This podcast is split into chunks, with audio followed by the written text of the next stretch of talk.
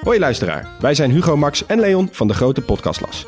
Wij zijn drie geografen en elke week behandelen wij een ander land. We bespreken onder andere de geschiedenis, politiek, natuur, maar ook de sport, de muziek en natuurlijk het eten. De nijlpaarden van Pablo Escobar, de vele bunkers van Albanië en het verschil tussen een sheik en een emir zijn zomaar wat voorbeelden die langskomen. Maar we bespreken ook de geopolitieke invloed van China in Afrika en de impact van het Europese kolonialisme. Luister dus wekelijks naar de audioversie van de Atlas, de grote podcastlas. Fijn dat je luistert naar Boeken FM, de literaire podcast van de Groene Amsterdammer en Das Mag. Wil je nooit meer een aflevering van ons missen? Neem dan een abonnement op ons in jouw podcast-app. Zo ben je als eerste op de hoogte als wij weer wat nieuws te vertellen hebben. Wij doen ook vreugdedansjes als we een mooie recensie of gouden sterren van jullie krijgen in jouw podcast-app. En je helpt je medemens omdat wij dan ook beter zichtbaar zijn in hun podcast-apps. Zit je met een vraag of heb je opbouwende kritiek voor ons? Mail dan naar boekenfm.dasmag.nl. Met Riek? Ja, Ja, met bij, Veendaal vandaan gaat het ook kom. zo. Ja, nee, maar, tegenwoordig hebben wij trekkers, hè? Dat is een Bob, een riek. oké, een riek. Wat is Een riek. Je bent echt We- zo Weet je echt niet wat een riek is? Is dat een soort hark?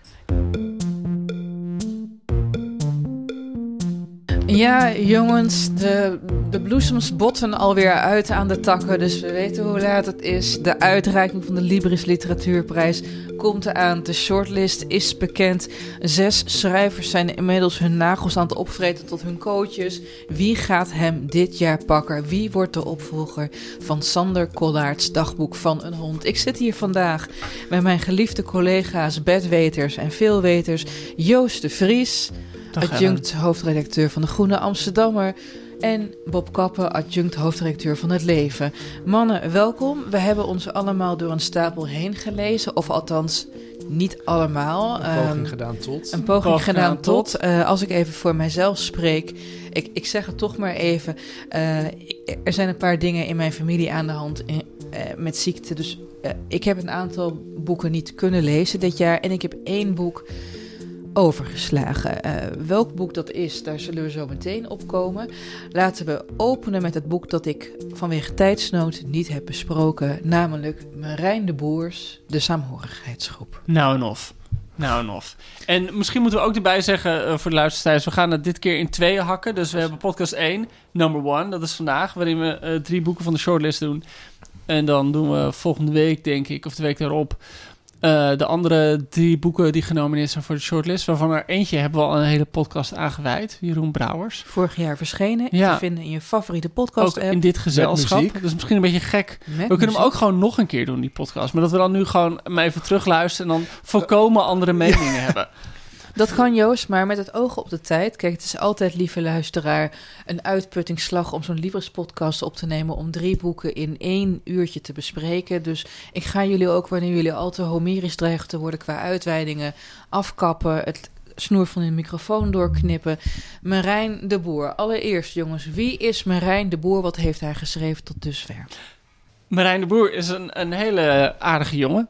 Dat laat ik daarmee beginnen. Nee. Geboren in 1982. Oh, Goed jaar. oh, zo, Mooi ja, jaar. goed jaar, mooi ja, jaar. Ja. Mooi jaar. En hij is... eh, ehm, ik ken hem echt al vanaf zijn buurt. Ik, ik, nu tot mijn schrik, of nou, dat is niet meer tot mijn schrik, maar ik merkte wel dat... eh, soms besef je dat niet, maar dat ik wel heel braaf gewoon elk boek dat hij geschreven heeft, gelezen heeft. En jij, Bob? Heb jij alle boeken van Marijn de Boer gelezen? Eh, op de nacht na. Heb ik Oké. de, rest, de rest heb ik wel gelezen. Ik- eh, nou goed, jullie, jullie zijn dus een beetje bekend met zijn eh oeuvre tot Oeuvre. dusver. Ehm, fans? Het, wat ik wel grappig vind aan, aan het werk, en ik heb er ook wel over geschreven, en eh, daarom vind ik dit boek, eh, de Saamhorigheidsgroep, waarmee hij genomineerd is, ook wel echt een gek buitenbeentje in zijn oeuvre tot nu toe. Hij heeft eh, twee verhalenbundels gemaakt. Is gedebuteerd met Nesvlieders in 2011. In 2018 had hij De Geur van Miljoenen. Dan heeft hij twee romans geschreven, De Nacht en Het Jachthuis. En dat zijn boeken waarin je steeds een, een personage volgt. En gaandeweg het verhaal begin je jezelf vragen te stellen van... hé, hey, dit personage lijkt doodnormaal. Neem ze roman De Nacht. Gaat over een soort van, eh, ja, buitengewoon dagelijkse man lijkt het. En eh, je werkeloos, die overal een mening over heeft. En gaandeweg het verhaal denk je, wacht, er klopt iets niet. Er is iets dat hij niet vertelt. Oh, en wat vertelt hij dan niet? Nou ja, eigenlijk dat het gewoon een, een halve gek is, een halve psychopaat. En dat zit in, in een aantal van die verhalen ook. Dat, ik bedoel, er worden echt mensen koud gemaakt. En wat, wat heel vriendelijk begint, kan heel naargeestig eindigen. Ik vond, zijn laatste, ik vond zijn eerste boek trouwens, Nestle, dus echt heel goed. Had die twee boeken, De Nacht, vond ik eigenlijk ook mooi. Het Jachthuis vond ik wat minder omdat dat van die boeken waar, waar, waar ik het gevoel dat hij niet helemaal kon kiezen tussen wat hij wilde met het boek. En dat was met, met zijn verhalenbundel uh, De Geur van Miljoenen, 2018. Ook wel dat aan de ene kant zaten er hele mooie menselijke verhalen in, die ik eigenlijk wel heel goed vond. En een aantal inderdaad van die te macabere verhalen. Dat je echt denkt van, oh wacht, het zijn hier gekken aan het woord. En daar ben ik, dat is gewoon persoonlijk hoor. Dan haak jij af. ik, ik, ja, op het moment dat er echt psychopaten...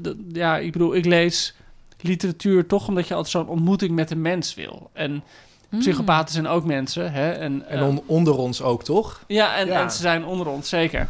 Eh, maar op een bepaalde manier, als, op het moment dat er echt mensen vermoord worden, haak ik vaak snel een beetje af. En daarom ehm, is die samenhorigheidsgroep zo'n gek boek in zijn oeuvre. Het is echt voor mij alsof, en ik- alsof Marijn een soort van heel veel bagage overboord heeft gegooid. En een soort van heel veel duistere eh, psychologie eh, af heeft geschud. En gewoon een heel, ja, toch heel open verhaal heeft geteld. Heel vrolijk boek op een gekke manier. Het is heel erg grappig. Ja? Over, een- ja, vond ik. Het gaat over een, de saamhorigheidsgroep. Heeft echt bestaan in Haarlem in de jaren 70, geloof Ja, ik. ja, het speelt zich af in de Ja, jaren een 80 soort commune. Ja. Eh, waarin, eh, nou, eh, ze voldoen eigenlijk aan alle stereotypes die we van communes hebben. Breiende mannen, naakt dansen op straten in de duinen. Ze moeten allemaal 10% van hun inkomen afstaan aan, aan die groep. En die geeft het dan weer aan goede doelen. Ja, en het, het, hoe, hoe zieliger je eigenlijk bent, of de wereld vindt dat je zielig bent, hoe meer kans je maakt op dat geld. Eh, ja, dus als je eh, homo bent eh, en met een donkere huidskleur en je komt uit Zimbabwe of zo, dan, dan maak je heel veel kans op geld van de saamhorigheidsgroep. Dat, vond ik, dat, dat bleven hele komische voorbeelden. En het gaat eigenlijk vooral over een topdiplomaat in het nu, die terugkijkt op zijn leven. Eh, hij is niet sterven of In zo, het maar nu anno nee, 2020 of voor corona? voor corona. Ja, voor corona nog. Ja, Dat was wel belangrijk Begin in trouwens, hè? 2018 Ja, ja. inderdaad, ja. en hij ja. beseft zich eigenlijk dat hij maar één jaar in zijn leven gelukkig is geweest. Eh, en dat is in die tijd dat hij bij die saamhorigheidsgroep woonde. En waarom is hij daar weggegaan uit die samenhorigheidsgroep? Die- ja, Nee, de vraag is eerder waarom is hij erbij gegaan? Ja. Want hij, is, hij, Ah. was, hij was diplomaat, hij werkte in Den Haag. En in tegenstelling, eigenlijk was hij gewoon een heel vreemde eend in de bijt in dat groepje. Hij heeft een baan, hij heeft een auto, hij eet vlees, hij, hij, draagt draagt een, hij draagt een stropdas. Dus hij komt op een gegeven moment aan bij dat, bij dat clubje en hij heeft een stropdas. En dan zegt iemand, oh wauw, dit is echt een klap in mijn gezicht. Ja, Ja? Om je zo te zien, dat is, Is, heel is dit pijnlijk. ook tekenend voor de humor die in het Ja, boek wordt ja. ja, ja, gebruikt? dat Het soort hele kleine dingen die dan opvallen en die Ja. heel groot worden Ja. gemaakt door die groep. Ja. Ja, En het is, ehm, eh, ja, het is eigenlijk een beetje een gek aseksueel figuur.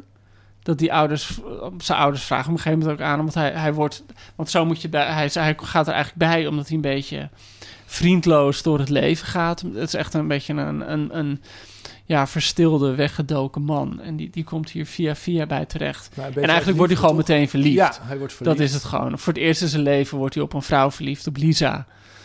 Ehm, Die, en, is, en die, is wel, die heeft een eh, relatie met een... eh, een- Iemand anders uit met- die groep? Ja, met maar een kunstenaar natuurlijk die... is eh, iedereen polyamoreus, of niet? dat wordt niet echt... Nou, niet helemaal, echt nee, duidelijk. nee, er wordt nee. wel naar gehint, Ja? eh, maar het is niet eh, dat dat zomaar mag, volgens mij.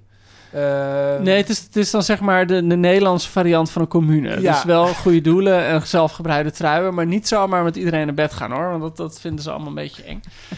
en ehm, ik moet eerlijk zeggen, kijk, dat, dat, dat vind ik ook wel bijzonder aan het boek.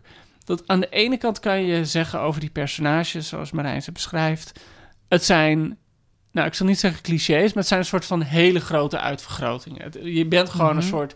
Ik, ik moest af en toe aan Jan Jans en de kinderen denken of zo. Het zijn allemaal van die, van die jaren 80, jaren 70 clichés van hoe hippies zijn. Mhm. Of Suske en Wiske. Of Suske en Wit, nou ja, ik alles weet niet wat of daar Vlaams is. wordt- nee, maar alles wat Vlaams is of het beeld van Vlaanderen, dat wordt heel erg uitvergroot. Dus altijd friet eten, altijd bier drinken. Ja, ja, op die manier is het Ja. een beetje een, een Ja. cartoon op een of andere manier. Maar wat dan... Dus ik denk dat dat heel veel mensen... eh, daarom, volgens mij loopt dit boek heel goed. Ik, ik heb ook echt dit boek aan meerdere mensen cadeau gedaan. En die moesten er allemaal heel erg om lachen. Dat vind ik trouwens leuk, Joost. In, de- in deze podcast zeg je dat wel vaker. Dat is echt een soort Joost de Vries kwaliteitskeurmerk. Nou, maar dat je het cadeau geeft. Het, het, het- ik heb ook gewoon boeken die ik geweldig vind... en die je niet snel cadeau doen. Maar dit is wel... Ik bedoel, het, het is een heel toegankelijk boek. Het is heel Mm. helder geschreven. Het begint een beetje... met die topdiplomaat die terugkijkt op zijn leven... heel erg à la F. Springer... Mhm. Weet je, dat is een, een, een onterecht eh, weinig meer gelezen auteur. Eh, die altijd Ja. schreef over van die melancholische diplomaten die op een oude liefde terugkeek. En zo begint het een beetje. Het begon dat ik dacht van, goh, Marijn, eh, de boer gaat nu een soort F. Springer plegen. En gek genoeg wordt het dan heel snel eigenlijk meer een Dick Maas film. Wat? Ja, gewoon zo'n... Van Vlodder, dat Ja, soort... Ja? een beetje dat. Maar wat je dan erbij moet zeggen, dat als die personages een beetje cartoonesk overkomen, is dat het dus geen clichés zijn. En dat hij er wel hele originele dingen mee doet. Dus je hebt die keurige diplomaat die erbij komt, die op zich lijkt hij een beetje een soort lulletje rooswater. Maar al snel blijkt hij bijvoorbeeld een heel gek ja, soort seksualiteit te hebben. Dat hij altijd asexueel was. En vervolgens wordt hij verliefd op die Lisa. Maar eigenlijk wordt hij niet verliefd op, op haar, maar op haar stem. En zij heeft een hele mooie stem. Dus dat, dat vind ik een van de, de, de grappigste dingen ook, eh, waar ik echt keihard om moest lachen. Dat hij dan de hele tijd gewoon eh, met haar stem bezig is. En ehm, zij, zij spreekt ook tv-series in en tekenfilms. en dan, eh, ehm, dan, dan eh, gaat hij dus gewoon zo'n kinderprogramma zitten kijken over het slakje en spaarse kabouters. En dat is door haar ingesproken. En dan zit hij zich ondertussen af te trekken voor de tv. Omdat hij die stem hoorde. Terwijl de Westerkerk zeven keer sloeg, trok Bernard zich, ha- zich hard af. hij besefte dat op datzelfde moment over in het land kindertjes naar het programma keken. Dus, eh, dus, dus hij, Marijn de Boer weet van die gekke... en er zit ook geweldige seksscène in, moet ik zeggen, met die, die Lisa. Ik wil niet veel verklappen. Maar vond ik ook zo ontzettend slim en origineel gedaan. Dus dat is denk ik het, het bijzondere aan dit boek. Dat, Jongens, ik wil dit boek nu Ja. toch Ja, alsnog maar- meteen maar dit, lezen. dit, dit maar is wel echt een boek om te lezen hoor. En, en ik heb het ook echt met, met daverend plezier heb ik dit gelezen. Nou, het is wel heel erg leuk, want het, op het omslag staat misschien wel de meest bekende eh, Foto. po- politieke affiche wat er ooit is geweest. Van de, eh, PSP. van was de het, PSP, van de vrouw in het eh gasveld. Daar, dat zie je dus in de winkel, dat Ja. heel veel mensen die die poster kennen, dit dus massaal oppakken. oh. Terwijl je dat als boekverkoper misschien niet per se in eerste instantie aan die mensen zou verkopen. Dus dat is wel heel erg grappig om Oh, te zien wat waar mensen op aanslaan. Want ik vroeg me dat echt af. Want ik zag die omslag. En dat is, dat is gewoon zo'n naakte vrouw die met haar armen, in de wei, armen uit, breed uiteen in de wei staat met een koe erachter. Echt zo'n totaal zo'n Ja. zo'n Nederlandse hippie eh, Ik beeld. had meteen dat liedje van Boes in, eh, in mijn achterhoofd. Ja, boes boes. Ja, dat, eh, ik, ik begrijp meteen wat je bedoelt. Ja. Eh, Ik- maar ik- grappig dat daar dan mensen... Ja, en wat ik, wat ik persoonlijk wel erg leuk vond, ook omdat... eh, nou, volgens mij zit in de jury van de Libris een eh, P van de A-politica. Eh, het, het boek las... Ik ben, ook, ik, ben trouw, ik ben trouwens ook een, eh, lid van de Partij van de Arbeid. Het las Wat? voor mij ook Nou, ergens als eh, een soort P van de A-roman. Omdat ze... We zijn natuurlijk heel erg als P van de A altijd aan het terugkijken... Het was ooit, waren Ja, er ja. jaren dat het heel erg goed ging. Waar is het in godsnaam mee- misgegaan? Hoe komt het dat er PvdA'ers bij banken, Schiphol, Shell werken? Hoe is dat? Ja, waar- hoe kan dat Ja. nou, Bob? Hoe Ja, Nee, kan dat dat- is gewoon nou. heel erg waar hij dat... Hij neemt dat linkse... eh, dat linkse activisme, dat, daar steekt hij op zijn manier ook wel een beetje de draad mee. Nou, wat, dat wat, wel... ja, wat, wat natuurlijk slim is. eh, Het, het eindigt ook dan, hè, dan kijkt hij weer terug en heeft een soort reunie met een aantal van die mensen. Iedereen heeft ook hele goede banen Ja, bij Shell dus zo. Dus dat en, vind en- ik zo. dat, is natuurlijk, dat is natuurlijk altijd de grote grap. Dat Silicon Valley wordt ongeveer gerund door mensen die in de jaren zeventig gewoon totale tegencultuur Ja. zaten. En nu dan allemaal hun miljarden opstrijken. Maar- en, maar wat dat betreft laat hij dat, dat ook wel grappig zien. Dat gewoon iedereen heeft van die hoge idealen. En het is niet zo dat je alleen die top, die diplomaat, die Bernard Werkman eh, volgt met zijn Lisa. Eigenlijk ook al die andere deelnemers aan die groep komen aan bod. En bijna bij allemaal zie je ook hoe ze een beetje van hun geloof vallen. Of toch gewoon stiekem, weet je, één iemand die heeft dan een soort van geheime relatie met een of andere hele foute vent die in snelle auto's rijdt. Ja. En eh, ehm, weet je, stiekem zijn ze gewoon aan het smokkelen met het eten dat ze tot zich nemen. Want daar hebben ze natuurlijk hele hoge idealen over. Dus hij laat ook wel zien hoe onhoudbaar die, die idealen zijn, zelf voor die mensen die echt zo Ja. leven. Jullie klinken ontzettend enthousiast over dit boek. Zijn er nog mitsen en maren? Nou, soms had ik wel... eens te- dan betrapte ik mezelf erop dat ik echt wel tien minuten aan het lachen was. Toen dacht ik, het moet ook wel even... eh, maar dat ligt misschien aan mezelf. Omdat ik gewoon... Nou ja, ik, ik, de karakters waren één voor één echt hilarisch. De scènes waren vaak grappig door die uitvergrotingen. Dat was misschien dat ik soms dacht bij mezelf van... Oh ja, het is wel een serieus roman die ik aan het lezen ben. Oké. Eh, ik moest mezelf soms even weer terughalen. Ja, eh nou ja, goed, kijk wat ik al zei. Het heeft iets van, van Dick Maas, heeft het af en toe weg. En ehm, het, het, ja, ik weet niet, ik, ik ken heel veel mensen die het met heel veel plezier hebben gelezen. Ik heb ook echt vaak om moeten lachen. Vaak is het ook zo dat sommige mensen, sommige schrijvers, heel veel humor inzetten om aan het einde van het boek een genadeslag toe te brengen aan de lezer. Door opeens van satire naar tragedie te gaan. Gebeurt dat ik, hier vind- ik vind, dat voor mij blijft het wel satire. Ah, oké. Ik bedoel, er zit wel een soort van melo- me- melancholie in, in het begin en het eind.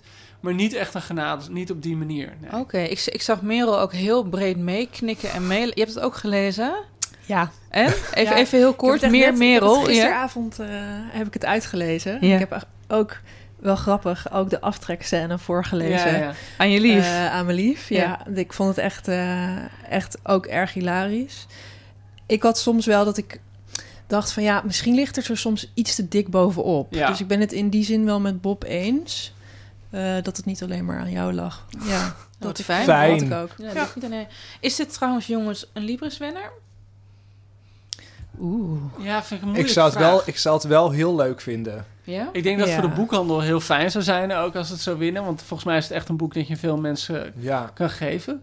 Maar als je het vergelijkt met, met een aantal van de andere boeken op de shortlist, is dit misschien iets meer leuk om te lezen dan dat het heel Ja. literair is. Dus eh, het is net waar de jury zin in heeft. Oké. Het is natuurlijk ook zo, er was vorig jaar ontzettend veel ophef Ja. op de winnaar, Sander Collard. Niet eens omdat Manon Uphoff de gedoodverf, daar kunnen we later misschien nog wat Nou, meer over ja, zeggen, ja. werd gepasseerd. Maar vooral weer een witte man. Ja, en ik vind dan heel sneu voor iemand als eh, Marijn de Boer... en ook bijvoorbeeld voor mede-genomineerde Erwin Mortier.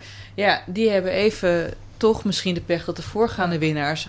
de meeste minnaars... Minnaars? Winnaars, winnaars. En minnaars. Minnaars. Zijn witte Ja. mannen. Jongens, dat zijn dat, witte dat, dat is Nee, nee, dit is- trouwens- dit is een Als prachtige je heel veel met de Die dood wordt geconfronteerd in het leven... Dan, ik kan de laatste dagen ook alleen maar bezig zijn met denken aan seks en eten. Oh. Dat is zo... Kennen jullie dat? Jullie hebben ook allemaal verdriet gehad en verlies het afgelopen jaar, of niet? Nou, Niet seks en niet- eten per nee, se. Eten en Nou, drinken meer misschien. dan eigenlijk.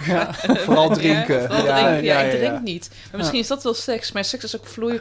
Alcohol is ook vloeibare seks natuurlijk, hè? Als het niet faciliteert, dan zorgt het wel voor eenzelfde roes in je hoofd. Terug naar de Ja, of levensliteratuur. dezelfde, dezelfde kater. Ja. In jouw geval Iedere keer wel, weer, Joost. ja. Maar daar kunnen we misschien later over hebben. gelukt, We hebben een keer ja. een enquête uitgezet en dit was de conclusie. Ja. Maar Ehm. kijkt, maar even terugkoppelend, als je kijkt naar eerdere winnaars van deze prijs, er is de afgelopen jaren ook al vaak over geklaagd, ook door de lezeres des Vaderlands die ging turven, hoe vaak mannen ja, en dus er sta- Ja, hij staat wel vrouwen 10-0 werden achter. besproken. Ja. Ja. staat 10-0 achter. Maar goed, daar kunnen we in de tweede aflevering van de Ja, dan gaan we voorspellen, toch? Dan gaan Even we nog een cijfer, kinderen. Joost. Eh, ik geef dit wel een 8. Een 8. Bob. Ook een 8. Merel. Ja, sorry. 7,5. 7,5 7,5 wordt het meer. afgerond toch een 7,9 voor Marijn de Boer. Ik kijk Merel even aan. Hadden wij vragen? Zullen wij even een vraag tussendoor doen als palette cleanser? Nou, wat of wel, eh, wat wel leuk is, is dat we een warme groet uit Noorwegen hebben. goed in Noorwegen. Poeg- Dat uit Noorwegen. Kram. Of is dat Zweeds, jongens? Tak. Haaien. Dat is Zweeds, toch? dat is. Maar, maar vertel. Dat Eh, Noorwegen met die koning. ja, komt Eh, beste Ellen, Bob, Joost en Merel. Het is al vaker gezegd, maar naar Boeken FM luisteren voelt echt als lid zijn van een intieme boekenclub. Ik lees en luister tijdens mijn nachtshifts in het ziekenhuis, waar ik werk of tijdens het koken. En ik probeer jullie tips te volgen en door te geven. Zo heb ik juist de verborgen geschiedenis uitgelezen na het luisteren van de vorige aflevering. En maak ik me klaar voor Annie Ernaux. Dit is al een tijdje geleden dus. Ik deel graag nog een paar leestips waar ik zelf veel aan heb. Tip 1. Koop een e-reader voor het gemak. Ja. Oh jee, Tom. Thanks. Je kan nog steeds... Ja. eh, Dit hoor, dit ze altijd graag bij de boekhandel. eh, ja. Ja, oh, arme Als je e-boeken dan maar bij ons koopt, dan is het goed. Ja, oké. Shout-out naar Atheneum. Tip 2. Ik geef na het lezen van een boek de titel in in mijn eigen podcast-appen... en vind zo vaak een aflevering van een of andere podcast die ik dan luister... natuurlijk Boeken FM, hè, als een soort van nabeschouwing. Tip 3. Ik woon zelf in Oslo en onderhoud mijn vriendschappen met mijn op afstand wonende vrienden... door dezelfde boeken te lezen als hen. Ach, wat mooi. Ja, echt erg leuk. En Goodreads is een heel prettige en motiverende app daarvoor. Heel vaak begin ik ook meteen te lezen in een boek dat me getipt is. En ik heb gemerkt dat de tipgever dat als een groot compliment ziet. En tot slot, heb ik het gemist of hebben jullie het nog nooit gehad over Karl Ove Knausgård's magnum opus? Oh mijn god, moet je je voorstellen dat we knau, knau, Ja, Knausie. eh, Knausie doen. de Knausgaard eh, moeten lezen. Hij Wel een zegt, mooie man, Tom zegt, Volgens mij, eh, volgens mij Ja. dit is Tom, Tom uit Zweden. in Noorwegen uit beschouwen we dat als het eindpunt van de literatuur. Nou, dat vind ik nogal wat. Is dat een positief of negatief Nee, bedoelde is omdat iedereen die? Boeken gelezen heeft, ze opstapelt Nooit en er dan volgens van afspringt. Ja. Oh ja, en dan ben je op je nek We gebroken. het beter ja. over de leermeester van Knausgaard hebben, Vossen. Dat is Ja, maar die, wel, eh, ja, Vossen. John die wordt altijd Jon genoemd Vossen, als, eh, zo mooi. die wordt Oh. altijd genoemd als eh, Nobelwinnaar. Ja. Staat elk jaar bij de shortlist. Dus, eh, Maar Tom, ik, Tom heeft natuurlijk één leugen eh, verteld. Want er zijn, eh, dames en heren, geen andere boekenpodcasts. Dit is de enige boekenpodcast. dus zoek er ook niet naar. Nee, Ga niet zitten zoeken. vindt ze niet. Boe. Wij zijn de enige boekenpodcast. Maar Tom, dankjewel voor Ja. je warme woorden uit Noorwegen. Eh, ik vind het echt heel ontroerend dat je echt met je vrienden dezelfde boeken gaat lezen. Ja. I loved it. Ik, ik heb soms ook als ik bijvoorbeeld met jullie over boeken praat, dat ik een contact met mijn medemensen heb dat ik eigenlijk niet op een andere manier kan hebben. Ik vind het heel bijzonder. Ook om deel uit te maken van Boeken FM. Ja. Ah, we houden Ja, maar- jou hoor, Ellen. Ja. Ja, maar ik ben nu ook sentimenteel, emotioneel Niet en huilen, niet huilen, want we mogen niet troosten. Nee, ik ga wel weer We even mogen- aan mezelf denken. En Hey. aan de podcast. Oh, ja, mag ik, mag ik een, een, eh, een sprongetje maken? Joost, ja, Ja. tuurlijk. Mag ik, Ja. mag ik het gewoon doen? Want de Saamhorigheidsgroep is een groep van linkse mensen. En eh, dat heeft hij dan, dat heeft het boek gemeen met een van de andere titels op de shortlist. Eh, Gerda Blees, Wij zijn licht. Jij pakt hem even over, want jij hebt hem, hele- niet, mag jij ik hebt hem niet hele- deze, uitgelezen. Deze kon ik nog niet uitlezen. Dus Merel, heb jij hem wel. gelezen? Ja. Top. Oké, top. Dus dan kan ik jullie wat vragen stellen. Gerda Blees, dit is haar tweede boek, haar eerste roman. Ehm ken, je- heb je, heb, Derde boek, toch? Oh, derde boek. Ze heeft ook een poëziebundel ja, gehad, inderdaad. Ja. Heb jij die gelezen, Ellen? Ja, zeker. Dwaallichten. Ja, prachtige poëziebundel. Eh, je, je- de- je- ik kijk even naar Merel en Bob die het boek wel hebben gelezen. Het is heel beeldrijk geschreven. Het is ontzettend Ja. fantasierijk. Dat, is, dat zit in die bundel ook. Ik, ik vind het verbazingwekkend dat die bundel... Die was wel genomineerd voor de Buddingprijs. Dat is de prijs voor het beste poëziedebuut van dat jaar. Maar dat hij niet meer heeft gedaan. En ik ken enkele korte verhalen van haar... die uiteindelijk ook in haar, verhaal, in haar proza-debuut verhalenbundel terecht zijn gekomen. Dus nee, groot... Ja, g- niet eens een talent... Een geweldig schrijver. Het boek begint ja. meteen zo. Wij zijn de nacht. Wij brengen duisternis en dronkenschap. Kattengevechten, slapen, slapeloosheid. Seks en sterfgevallen. Wie in alle rust wil sterven zonder al te veel gedoe en drama... zal het bevolker doen in ons, de nacht. Terwijl aankomende nabestaanden slapen. Zo zien wij dit land nauwelijks, nachtelijks vele kanker, hart- en longpatiënten... en uitgeleefde oude mensen... bijna on- ongemerkt hun laatste adem uitblazen. Dus het begint meteen met zo'n soort van lyrische Ja, het wijvorm. is prachtig. Ik heb dit begin overigens ook aan een aantal vrienden van mij eh, voorgelezen over de telefoon. Die vroegen, wat moet ik nou gaan lezen?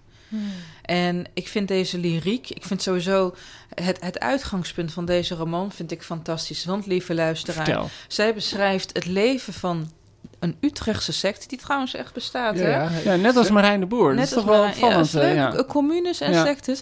Misschien herinner je nog wel een paar jaar geleden in, eh, in Utrecht, in de Koenstraat, geloof ik, maar dat weet ik niet helemaal zeker meer. Werd, er kwam een nieuwsbericht naar voren dat een vrouw was gestorven. Die nee, maakte deel uit ja. van een sect die ervan overtuigd was dat je kon leven van het eten van licht. Ja, Ehm, de ademhalisten, werd eens wat een prachtig woord is. Ja, je de kan, ademhalisten. ja, want je kan Oh. leven van adem. Oh, I like that. Maar goed, anyway. Gerda Blees dacht, hier ga ik een boek over schrijven. En het toeval wil, jongens, even grappig terzijde, een eh, een name drop. Anderhalf jaar geleden, kijk, ik heb toevallig Gerda's uitgever ooit in de echt verbonden. Ik ben dus in te huren voor feesten en partijen als bijzonder ambtenaar bu bu- eh, buitenechtelijke stand. ik bedoel... Buit, buiten echtelijke stand. Ja, ja, dat, oh, dat klinkt heel goed. Jij scheidt Nee, mensen. volgens mij, ja. Jezus. Nou, buiten, de, bijzonder ambtenaar... buiten echtelijk stand. Dat klinkt heerlijk. Als je met je minnares ergens terecht wil. ambtenaar? Bestuurlijke stand? Waar staat die andere bij? burgerlijke stand. Burgerlijke stand. Burgerlijke ja. stand. Sorry Joost, Ja, Eh, nee, Joost als- Nijssen, want die heb ik in de echt verbonden. En eh, vlak daarna ging ik even met hem eten, want hij bedankte mij dat ik hem in de echt verbonden had. Weet je wel, normaal zijn mensen daar woedend over, maar hij was blij. En hij zei van, nou, wij gaan binnenkort een boek uitgeven en ik heb... Sinds ik, eh, de, sinds ik eh Kira Wux Finse Meisjes zou gaan uitgeven, niet meer zo uitgekeken naar een boek. Hij zei, ik weet ook gewoon dat dit een klapper gaat worden. En hij begon te vertellen en hij zei, nou, het leven van die ademhalisten bezien vanuit 25 standpunten. Dus vanuit de nacht, maar ook, lieve luisteraars, vanuit de boterhammen die ze eten of die Ja. ze niet De eten. sokken, De sokken, de sigaretten die ze de roken. slow juicer. De pen, maar ook vanuit het begrip cognitieve dissonantie, Ja.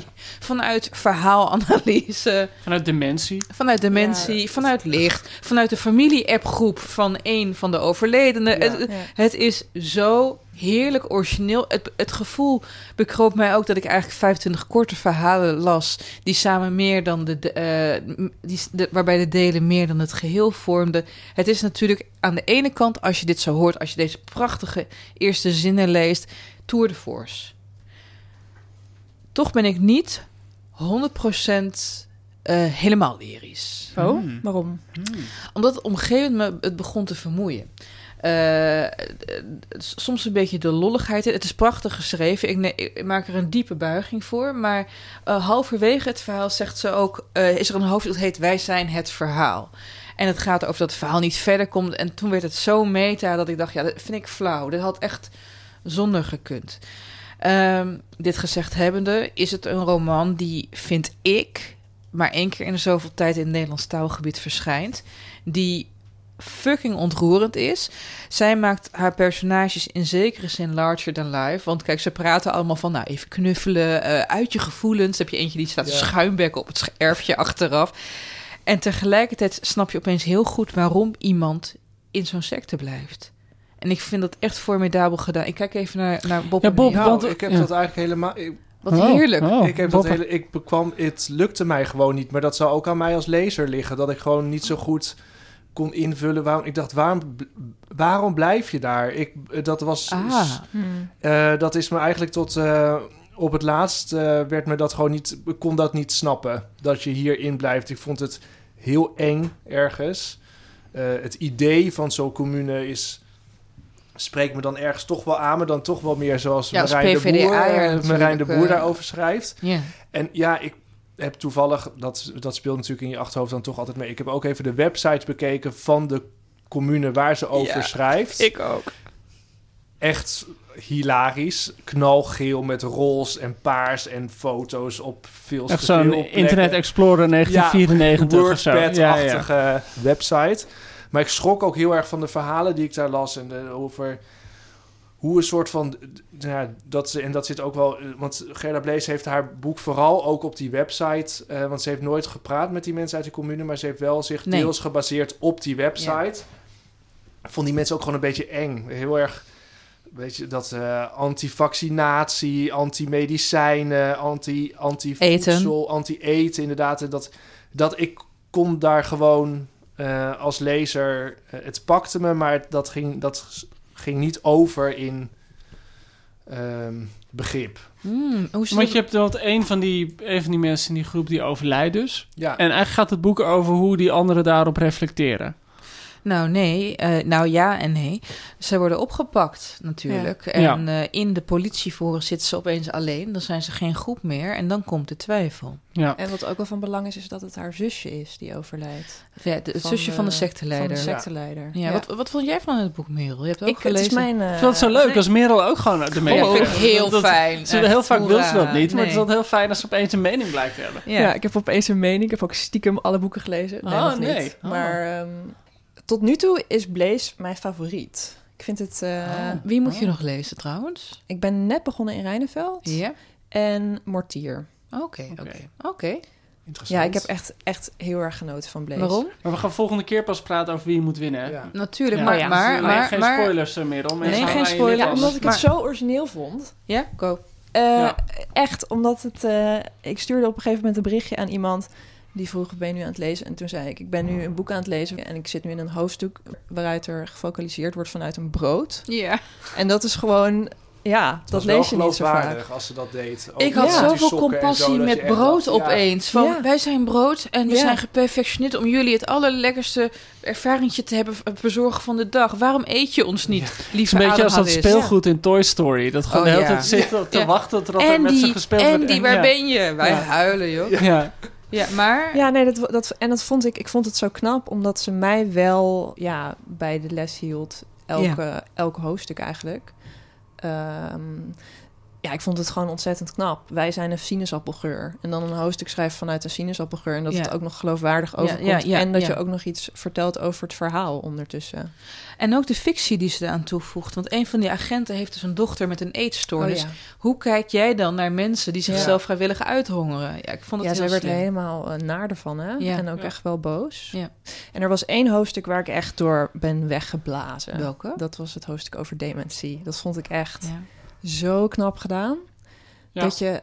eh, ja, genoeg heb ik dat geen gelezen. woorden voor bijna. Eh, ik vond het zo knap. Ik zat vooruit te bladeren. Want, Oh, echt? Ja, want ik, ik, ben nu, ik heb nu 80 bladzijden gelezen of zo. En, ehm, maar ik zat er stiekem een beetje doorheen te bladeren. Omdat je toch de hele tijd benieuwd bent van... Oké, welke perspectieven komen, meer? nog? Mhm. Ja.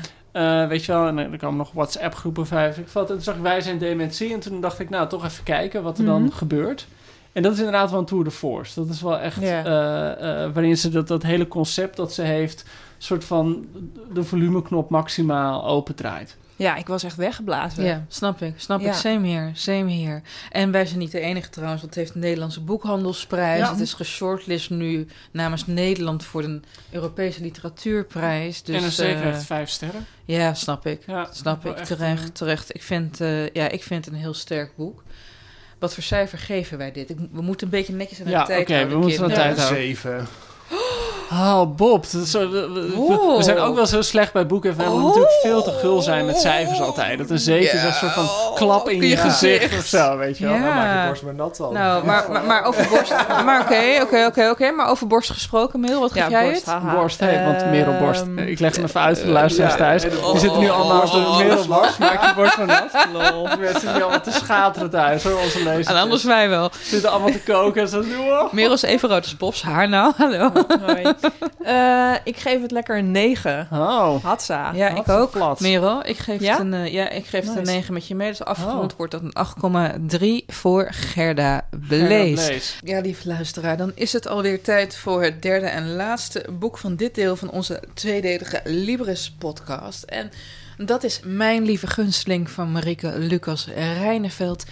Ik, heb het, eh, ik ga het niet bespreken, het heeft niks met, met haar te maken, maar zij staat te dichtbij in het cirkeltje waarin ik zit. Zij is de beste vriendin van weer een van mijn ja, geadopteerde zusjes. Dus eh, ik, eh, ik, ik vertrouw mijn oordeel niet. Oké, fair enough. En ik vertrouw me en ik wil geen problemen krijgen met haar. Ja, Dat is zo- uiteraard. Weet je, in geval van ook een negatief oordeel. hoe het op mijn Ja. stoep staat. Dus eh Marika, als je luistert, heel veel liefde en eh sla me niet aan elkaar. Ja, ze, ze pakt gewoon een riek, jongen. Hoppakee. Ja, nou, eh, Zo, ga, ja. Op Zo gaat het hoor. toch ook waar jij vandaan komt, denk ik. Ja, wat ja, bedoel Met eh, Riek? Ja, met bij- Veenendaal vandaan gaat het ook kom. zo. Ja, nee, maar, Met tegenwoordig hebben wij trekkers, hè? Wat een Bob, riek? Ja, een riek. oké, een riek. Wat is Een een riek. Je bent echt zo weet je echt niet wat een riek is? Is dat een soort hark? Ja, Ja. Erik is een soort harkje. Alleen met drie, eh, drie hè? Drie eh, Ja, een, tanden. een soort trident, weet je Oh, wel? Wat dan een soort Poseidon had. Ja, Poseidon. Ja, ja, ja. Poseidon. Ja. Maar goed, ehm, los hiervan dus... eh, ehm, ik heb het niet gelezen, ehm, maar jullie hebben het wel gelezen. Ja, heb ik wel gelezen. En wat vinden wij ervan? Maar voor mij is het zo'n boek dat bijna heel moeilijk is om te lezen. Eh, waarom? Alice, waar gaat het over trouwens? Nee, nee, maar laat me eerst dit zeggen. Want Oké, ik het laat je kwam dit gewoon zeggen. zo uit. Soort, het werd als het ware door alles contacten uitgeverij een soort van gedropt. Ja. Opeens zo bam, boek De is er. nieuwe. De nieuwe. Het boek was niet, stond niet in de aanbiedingsfolder, maar opeens was het er. Ze had net die Man Booker International Prize gewonnen voor The Discomfort of the Evening. De avond is ongemak. Ja, ik spreek allemaal talen en ik ben echt uh, ja, Je bent een polyglot. Je bent net ja. Sigrid Kaag. Nederlands, Engels, gewoon geen probleem. Het gaat echt eh, een lopende band. En dat boek komt gewoon zo uit opeens. Het krijgt meteen... Dus het heeft net dat, dat, die enorme wind in de zeilen van die Man Booker Prize. De avond is ongemak staat volgens mij in de top 3 of zo van het CPB top 60.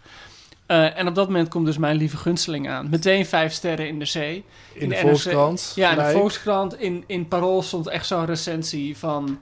alle andere schrijvers moeten ophouden met Ja. schrijven... want dit is het enige dat telt. Dus het... En dan heet ook nog mijn lieve gunsteling, weet je wel. Het is, gewoon meteen zo'n soort van kanonschot. Wauw. En dan is het altijd moeilijk om je daartoe te verhouden als gewone le of als soort van afstandelijke lezer. Omdat het, het succes al zo van het boek afspat, nog voordat je er een pagina van gezien hebt. Maar jij bent niet echt een afstandelijke lezer, toch? Nee, maar ik bedoel, ik, ik, ik ging er geen recensie over schrijven. Nee. Of ik bedoel, ik was niet, anders had ik het niet, eh, eh, niet hoeven lezen. Dus je leest het toch uit eigen beweging. Maar het voelt dan bijna geen eigen beweging meer, omdat het met zo'n klaroengeschal Ja. eh, geboren wordt. Ehm, Ja, het moest, was wel een verplichting om het gelijk in je tas te stoppen om, het om er s'avonds aan te hoe beginnen. gaat dat dan bij Atheneum? Bob, ben Ja. ik wel benieuwd als zo'n boek, want dat boek, ja, jullie wisten natuurlijk wel dat het eraan kwam, maar het was toch Iets eerder, denk ik, dan jij. Maar dan onver- ja. Het was toch redelijk onverwacht dat het er opeens toch was. Nog Ja, nee, ik hoorde dan via, via, via wel eh, via de vertegenwoordiger dat het eraan zat te komen. En eh, dat werd dan een, ja, dat, dat, dat vergeet je dan ook weer, want dat zal dan nog wel even duren. En we waren heel erg be- hè, om eh, uit Engeland al die Disconference of Evenings te halen, want dat verkoop, verkocht als een tierenlier. De, avond De Engelse versie. Ja, maar de avond is ongemak begon ook weer ineens enorm te verkopen. Dus we gezorgd dat het allemaal maar op voorraad is. Ook heel, dat was wel heel erg leuk, vond ik. Klanten die ehm, de Engelse en de Nederlandse kochten, om dan eh, te vergelijken qua vertaling. Eh, dat soort klanten Grappig komen dan dat, ook ja. bij Atheneum. Eh, en dan was er in één keer nog een Marieke Lucas die je ook in huis moest hebben. Eh, en hoe ga je dat dan doen in je etalage? En nou ja, dat soort. En Deed het ook iets voor haar poëzie? W- werd het ook meer verkocht? daarna pas. Hebben Oh, jullie erover toch nagedacht om haar gewoon zelf in de etalage te zetten? Gewoon dat een van jullie een papier-maché pop maakt van Marieke Lucas? Ja, ze is bij ons geweest om te, om te signeren. Maar dat vraagt Joost niet, Nee, dat vraag ik niet. Hebben jullie, eh, overwegen jullie wel eens papier-maché poppen te maken van schrijvers? Zou jij graag een En waarom papier niet? in de winkel willen Ja, zitten? Misschien, misschien. Ja? dat kunnen we regelen hoor, mag wel, hè? Oké, maar nu over het Ja. boek. Ehm, dus ik begon. Ehm, ik had er wel zin in, want ik vond eh, De Avond is Ongemak wel ik vond ik een mooi boek. Nu, heb je, nu geef je het al weg. Ja, ja. Oké, maar ga maar door, ga maar door. Ehm, ja, dat vind ik wel maar ik denk ja. wel, ik heb volgens mij nog nooit zo lang gedaan over een boek uitlezen. Oh? Oh. Ik vond het ehm, stilistisch vond ik het erg mooi. Mooie zinnen. ehm, Maar laten we... Ja, ja. maar ik vond het verhaal eh, echt te heftig. Want wat is het verhaal, Bob? Ja, voor de, voor de luisteraar die onder een over een- volkomen steen heeft gelet... die gewoon nu net het hunnebed uitkomt... een beetje in de oogjes wrijft... en denkt... Goh, Marieke Lucas, wie is dat eigenlijk? Waar gaat Ja, het boek over? Het boek gaat over een eh, veearts. Ehm, Oh. ik, ben even, ik weet niet meer hoe oud hij is, maar ik denk ergens in de 40 of zo. 49. 49. Met een gezin. Ehm, en hij komt eh, regelmatig op een eh, boerderij in het dorp. en wordt eigenlijk verliefd op, het, op, de- op, op, het meisje op, van De die boerderij, de ja. gunsteling. Ehm, er ontstaat een, een verlangen naar dat En hoe meisje. oud is dat meisje? Help Ja. eens. 14. 14. Oh, Dank, het is er zo één. Is, dit een, Ah. is, dit, is dit een soort pedo? Nou, niet een soort. ja, het is gewoon Een soort- ja. ja. Eh, pedo- en ik, toen begon bij mij echt wel... eh, die, die blokkade werd toen enorm eh, eh, opgeworpen. eh, ik heb het natuurlijk ook wel met collega's en klanten over gehad. En voor sommige mensen viel dat weg tegenover de stijl. Ja, Sidney Smeets vond dit een heerlijk boek. Ja. Ja, ik denk het ook, ja. Maar voor mij stond, eh, was die stijl niet goed genoeg om het verhaal eh, draaglijk te maken. Dus ik heb er echt, nou, het zijn eh, hoeveel pagina's? Bijna 400. Maar, wa- ik heb maar- er denk ik echt vier weken over gedaan. maar de, de, de, de vorm verpestte dus de inhoud. Nee, het hief het niet op. Het hief er niet. Nou, maar, maar wacht even. Misschien heb ik de laatste tijd veel Sklowski gelezen, hè? Maar er is toch eigenlijk geen inhoud zonder vorm, Bob? Nee, maar... ehm, mag ik er even over nadenken? Dat is Over goed. het Ik- antwoord? Over, over naar Joost. Lieve gunsteling, ik zeg het je maar meteen. Ik had je in dat stijlorige hoogseizoen als een zweer met een hoefmes uit de klauwlederen huid moeten verwijderen. Ik had ruimte moeten maken bij de tussenklauwspeet, zodat mest en vuil er tussenuit zouden vallen. En niemand je kon infecteren. Misschien had ik enkel wat moeten pellen en bijschaven met een slijper. En je moeten reinigen en droog wrijven met wat zageling. Wat grappig is natuurlijk wat Marieke Lucas tot een bijzondere schrijfster maakt, is gewoon dat ze heel toch een heel eigen idioom beheerst. En ik weet niet op, in hoeverre dat zelf verzonnen is. Eh, of dat het gewoon eruit voorkomt dat ze gewoon zo'n eh boerenachtergrond heeft. Je bent dus niet met een woordenboekje even gaan Nee, kijken nee, nee. het Maar ik bedoel, een, een stijlorig hoogseizoen, ja, dat lijkt me geen, eh geen boerenidioom. Dat heb je gewoon zelf verzonnen. En ik bedoel, ze maakt echt die taal en ze maakt gewoon haar eigen woorden. En, en heeft hele verrassende adjectieven. Het, is, dit, het boek is gewoon eigenlijk stijl, stijl, stijl. Ja, Het is dat gewoon- vond ik dus echt heel erg mooi. Maar het verhaal had voor mij eh, de boventoon. De, de walging voor het verhaal. En dat ging gewoon... Soms gaat dat dan zo hè, met elkaar mee. En dan de ene keer is dus dit wat beter. En de andere keer het verhaal. En dan aan het eind kom je dan samen uit. Maar dit was echt... Ja, En, die eh, en die walging voor die boventoon, zit het erin dat je, je steeds meer in het hoofd van een pedoseksueel wordt getrokken? Want dan, is die, dan vind ik het knap Ja, dat dan, dan, walging dan wordt... lukt eh, precies wat ze wil ja natuurlijk. maar ik, ik wil dat niet als lezer. Ah, het is Ah. ongewenste intimiteit. Ja, ik, Ja. Vond, eh, ik vond die man zo walgelijk dat ik dacht, ik wil dit niet lezen. Joost, had jij dat ook? Nou, ik had... Ja, ik heb er een dubbel gevoel over. Want Ja. aan de ene kant, het is stilistisch zo in de overdrive. Je hebt, het, zijn, het zijn pagina lange zinnen. mhm. Ehm, dat je echt zo denkt van... Goh, als iedereen met deze intensiteit een roman aanving...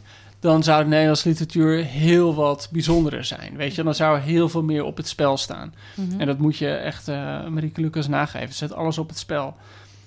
Het probleem voor mij was een beetje dat... ehm, en, eh, ik had niet zozeer moeite met het personage Bob. Want ik, op een of andere manier, als ik een roman lees... dan pik ik altijd alles van personages. Ik ga nooit erover nadenken van... vind ik ze leuk, vind ik ze niet leuk... vind ik ze gemeen, vind ik ze walgelijk. Maar bij psychopaten haak je wel af. Ja, nou, maar het is meer dat ik niet van moorden hou. Dat, dat, dat- weet je, dan, dat is altijd zo'n element van dat je denkt... ja, god, als we eenmaal elkaar in stukjes gaan hakken... dan, dan hoeft er ook geen reali- eh, realiteitszin meer in te zitten. Maar ik, een fysieke aantasting in de vorm van een machtsongelijke seksuele vond dit ook een soort vind je geen probleem. nou, maar dat is gewoon intermenselijk veel meer. Dus daar was ik gewoon... Moreel verantwoord, immoreel. Ja, maar gewoon moraliteit is natuurlijk een super interessant onderwerp. Maar op het moment dat je iemand in stukjes hakt... dan komt er geen moraliteit meer aan te pas. Oh, zeker wel. Nou ja, ik weet niet of je Een iemand... absentie eh, ervan. more- ja, ja, maar de absentie... Ja, oké. Maar ja, de absentie vind ik een stuk minder interessant dan De dreiging. dit, dit, wat er bijvoorbeeld in zo'n boek als dit zit, waarin het de hele tijd gaat van begrijp je zijn liefde, zij gaat erin mee op een bepaalde manier. Wanneer houdt, wanneer is iets nog liefde, wanneer is iets manipulatie? Dat zit natuurlijk heel erg in. maar begreep Wat jij voor zijn me- liefde? Nou, oké. eh, hoe zou ik het zeggen zonder dat het gemeen is? Voor mij was dit boek gewoon woorden, woorden, woorden. En het verhaal ligt heel erg voor de hand. Je weet wat er gaat gebeuren. Ik bedoel, dit is iemand, die man die aan het woord is, die spreekt vanuit de gevangenis. Dat geloof je allemaal meteen. En het boek is voor mij, dus dat verhaal vond ik eigenlijk heel erg voor de hand liggend, wat er ging gebeuren. Dus daar hoefde ik het niet voor te lezen. Dus dan lees je het op stijl. Het probleem van die stijl is, nou ik las net een, stukje voor, het is zo heel hoogdravend, dat blijft het unisono. Het blijft van begin tot eind, is het die stijl. Ik vind unisono ook wel een hoogdravend woord. Ja. Ja, nee, sorry. Ik, Als ik er iemand iets- zich ik heb- schuldig maakt aan hoogdravendheid, Ik heb, het, ik heb iets met pretentie. Maar ehm, valse. het is ja. zo unisono dat ik dus ook, wat hetzelfde als Bob had, echt heel veel moeite om door te lezen. Omdat je ook op een gegeven moment denkt, ja, ik weet het nu wel. Mm. En dan komen je mooie zinnen tegen en mooie metaforen. Maar ik denk dat van ja, god, daar gaan we weer. Ik bedoel, het wordt uiteraard ligt de vergelijking met Lolita heel erg op de hand. Maar dat is nou echt een boek waarin zo ongelooflijk veel gebeurt. Het speelt zich op allemaal verschillende plekken af. Nou, maar ik vind Lolita... Lolita is ook zeker manisch in zijn stijl. Ja, in zijn maar metaforiek. Fantastisch trouwens. Maar dat- vind ik ook vrij een overdondering van kunnen. Ja, nee, maar, maar wel, eh, ik bedoel, Lolita is ook een road novel. Ze gaan heel Amerika door. Lolita is ook een soort van bizarre wraakactie. Eh, In Lolita zit ook een hele persoonlijke geschiedenis van hoe Humbert Humbert die verteller geworden is. Eh, de verteller van Ja. Lolita, de, de, de pedofiel, hoe die daartoe hier- gekomen is. En dat zit En dat hier zit op deze in. manier er helemaal niet in. Het is Dus wel voor mij was dit wel gewoon bijna 400, nou, 350 bladzijden eh, van hetzelfde laken. Ik bedoel, het, het voelde aan alsof ik gewoon... Het is vaak wel lekker als ik, als- soms als ik moe ben, dan eet ik gewoon een bord pasta. Omdat dan gewoon elke hap hetzelfde is. En dat is dan zo lekker, hoef je er niet over na te denken. Maar bij zo'n boek brak het mij wel op een gegeven moment op. Het is een heel monotone lakenvelder, dit boek, Ja. dus begrijp ik. Oh, Oké, damn. oh damn. Wat- Nou. Wat vond jij, Merel? Nou, je ik, net ben net begonnen. Oh. En Bob, wat vind jij? Nee, het is eigenlijk een vrij saai verhaal. En dan zit er ook die, die vrouw van die veearts die dan wel altijd boos... Want die komt er dan op een gegeven moment achter. En dan boos wordt. Ja, ik ga bij je weg, ga bij je weg. Maar ze gaat dan niet. Dat ik echt denk, ja, het zou wel interessant zijn... wat er gebeurt voor die liefde als zij dan wel echt gaat. Mm. Ehm, ja, en ik, ik heb toen daarna ook nog een Lolita een keer gelezen. En daar vond ik de liefde, snapte ik wel, Ja, van Humbert Humbert voor Lolita. Maar deze liefde, ik begreep hem gewoon niet. nee, het is gewoon liefde als een soort... eh, ja, natuurknal, weet je. Ja. Het is gewoon, hij is er gewoon en dat is het. En dat komt denk ik ook door die metaforen. Mijn lieve gunsteling en eh, Maar, maar deze liefdesgewei en zo. Even, uh, liefde, maar deze liefde wordt geconsumeerd? Want ik moest, want ik- toen ik de achterkant het even, eh, het- ik ken het concept natuurlijk wel. Ik moest denken ook aan Muithond van Inge Schilperoort. Ja, ook dat, ja, maar dat fantastisch vond ik dan een stuk interessanter eigenlijk. ja? Want dat Ja, is veel Muithond dreigender. gaat en- over niet geconsumeerde liefde Ja. van een jongeman die veroordeeld is geweest voor Ja. misbruik. Ja. En Nee, dan het wordt, het wordt nou en of dat het wordt geconsumeerd. En het wordt allemaal in eh, geur en kleuren vertel- verteld met, met geweien. Die, eh, dat is de, de vreselijke metafoor die er Eh, wa- voorbij stop, komt. stop, stop. Wa- wa- wa- Wat is het dan met dat gewei? Is zijn penis een gewei? Eh, liefdesgewei. Haar liefdesgewei. Is dat een penis? Ja, een, ik heb een, ook die- een, een, een, een, een gewei vertakt toch, jongens? Nou ja, maar het, het- er zit ook nog zo... Dat, dat meisje wil zelf een gewei hebben. Dat is gewoon iets waar ze de hele tijd op terugkomen. Ja. Ehm, En ze wil een penis. en ze Ja. wil een penis, ja. Ja, en, maar het, het woord gewei vond ik echt, echt naar... Het zat ook op de cover, staat zo'n gewei afgebeeld. Ik moest daar... Ik weet niet, ik moest gewoon aan die jeugdfoto's denken... dat gewoon die kerstfoto's, dat wij thuis allemaal zo'n gewei op hadden, weet je wel. Dat was Rudolph verkleed waren. En opeens is die jeugdherinnering Joost, nee. besmeurd. Wacht even, Joost. Die foto wil ik op de Insta van Boeken FM. Oh, Oké, nee, die foto's zijn bij een brand verloren gegaan. Die, eh, Een stalbrand. Ja. Ehm, dus dus dat, dat, ja, mij brak dit boek op, uiteindelijk. Hmm, Bob? ja, mij ook. Oké. Maar dan staan jullie, zijn jullie eigenlijk in een minderheid. Want ik hoor...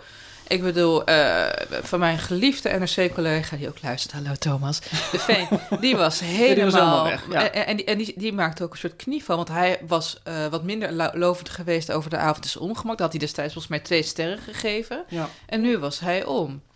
Ja maar goed. en hij wat- staat daar niet in alleen. Nee, nee, nee. En ik, maar ik bedoel, dat, dat zeg ik er ook bij. Je, het is wel gewoon dat je denkt van... Goh, dit is wel echt iemand die literatuur eh, to the max draait. Weet je wel? Het is, niet, het is best hardcore. En dat, dat, dat, dat waardeer ik altijd heel erg. Dus het is niet een boek dat, waar, waar ik ehm, negatief op ben. Oh, ja, ja, hoe moet je dat nou zeggen?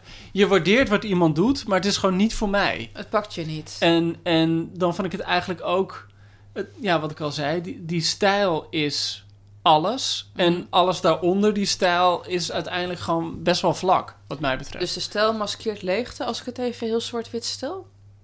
nou, leegte is een groot woord, maar het, het maskeert oppervlakte. Wat? Ja, het is een heel oppervlakkig boek. Oh, Het verhaal.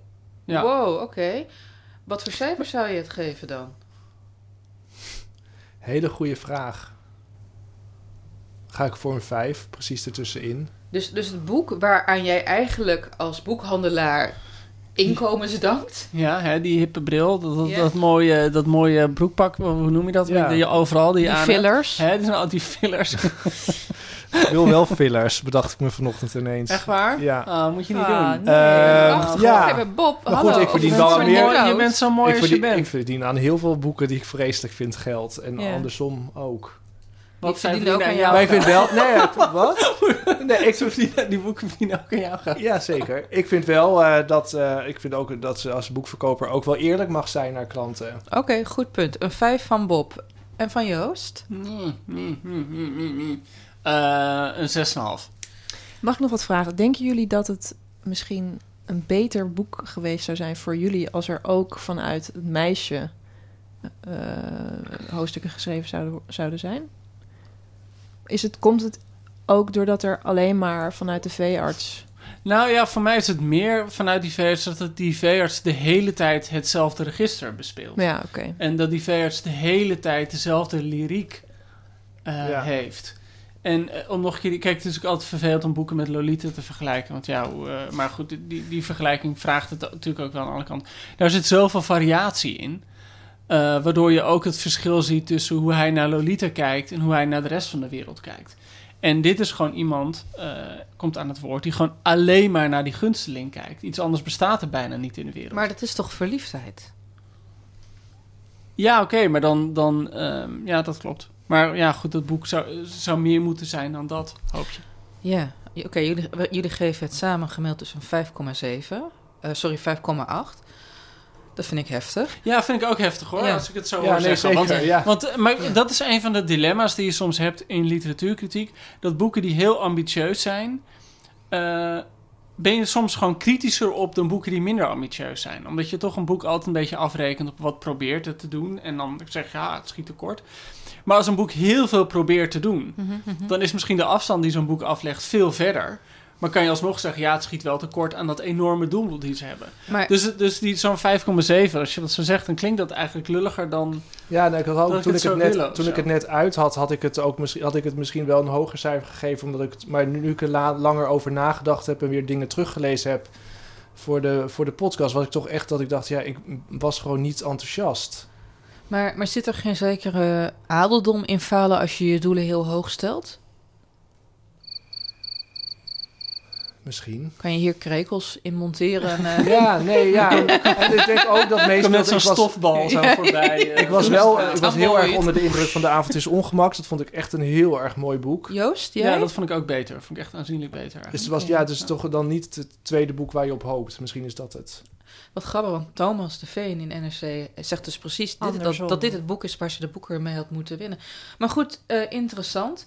Wat ik me dan ook afvraag, ehm, is in hoeverre eh, de International Booker Prize dit oordeel ook bestendigt van jullie.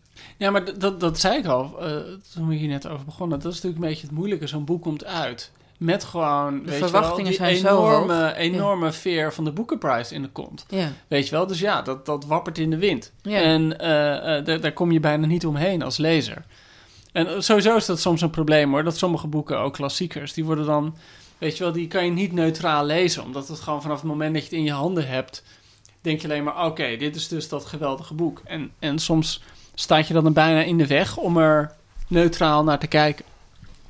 Dat je, niet, dat je het niet slecht mag vinden omdat, Nee. eh, omdat, de, Ja, omdat iedereen zo lyrisch is over ja, de. Toverberg. Ja. Of, eh, ja. Ja. Ja. wel interessant. Mhm.